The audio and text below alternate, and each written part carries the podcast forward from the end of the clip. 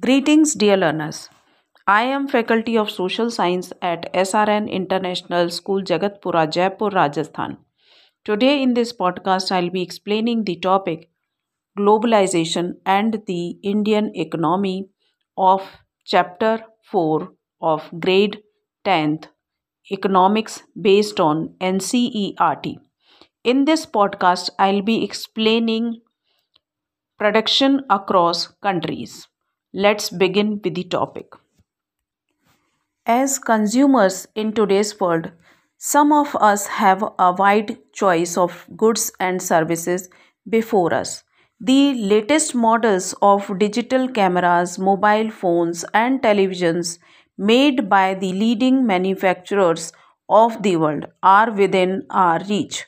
Every season, new models of automobiles can be seen and on Indian roads.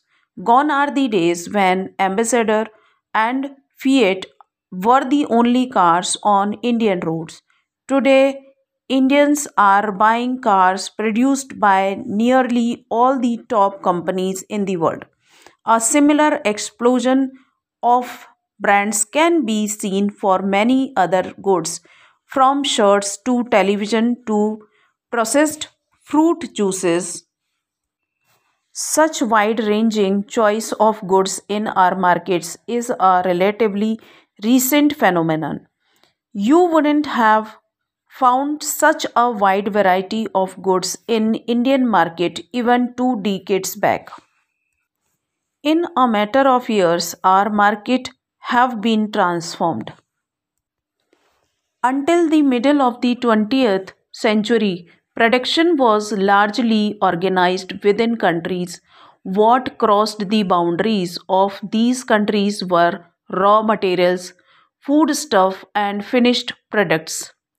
Colonies such as India exported raw materials and foodstuff and imported finished goods. Trade was the main channel connecting distant countries. This was before large companies called multinational corporations M N Cs emerged on the scene. A M N C is a company that owns or controls production in more than one nation. M N Cs set up offices and factories for production in regions where they can get cheap labor and other resources. This is done so that the cost of production is low and the M N Cs can earn greater profits. Consider the following example. A large M N C producing industrial equipment designs its products in research centers in the United States and then has the components manufactured in China. These are then shipped to Mexico and Eastern Europe, where the products are assembled and the finished products are sold all over the world. Meanwhile, the company's customer care is carried out through call centers located in India.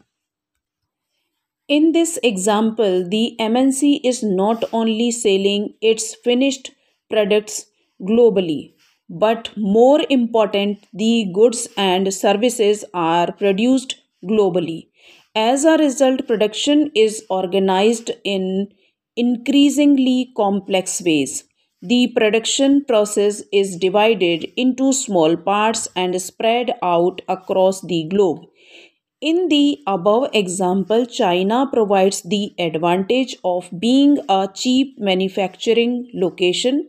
Mexico and Eastern Europe are useful for their closeness to the markets in the U S and Europe. India has highly skilled engineers who can understand the technical aspects of production. It also has educated English-speaking youth who can provide customer care services and all this probably can mean fifty to sixty percent cost savings for the M N C. The advantage of spreading out production across the borders to the multinationals can be truly immense.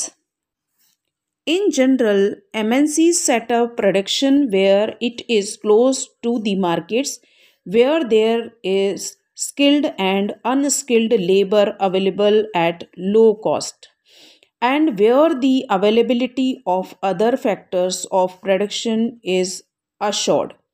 In addition, M N Cs might look for government policies that look after their interest. Having assured themselves of these conditions, M N Cs set up factories and offices for production. The money that is spent to buy assets such as land, building, machines, and other equipment is called investment. Investment made by M N Cs is called foreign investment. Any investment is made with the hope that these assets will earn profits. At time, M N Cs set up production jointly with some of the local companies of these countries. The benefit to the local company of such joint production is twofold. First, M N Cs can provide money for additional investments like buying new machines for faster production. Second, M N Cs might bring with them the latest technology for production. But the most common route for M N C investments is to buy up local companies and then to expand production.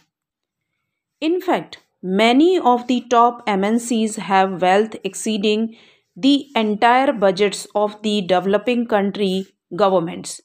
With such enormous wealth, imagine the power and influence of these M N Cs. There's another way in which M N C control production. Large M N C in developed countries place orders for production with small producers. Garments, footwear, sports items are examples of industries where production is carried out by a large number of small producers around the world. The products are supplied to the M N Cs, which then sell these under their own brand names to the customers. These large M N Cs have tremendous power to determine price, quality, delivery, and labor conditions for these distant producers. Thus, we see that there are a variety of ways in which the M N Cs are spreading their production and interacting with local producers in various countries across the globe. By setting up partnerships with local companies, by using the local companies for supplies, by closely competing with the local companies or buying them up, M N Cs are exerting a strong influence on production at these distant locations. As a result, production in these wildly dispersed locations is getting interlinked. Dear learners, this is all about today's topic. I hope you have understood the topic properly, listen to the audio properly, and learn the topic thoroughly. Bless you, Asanians. Thank you for listening.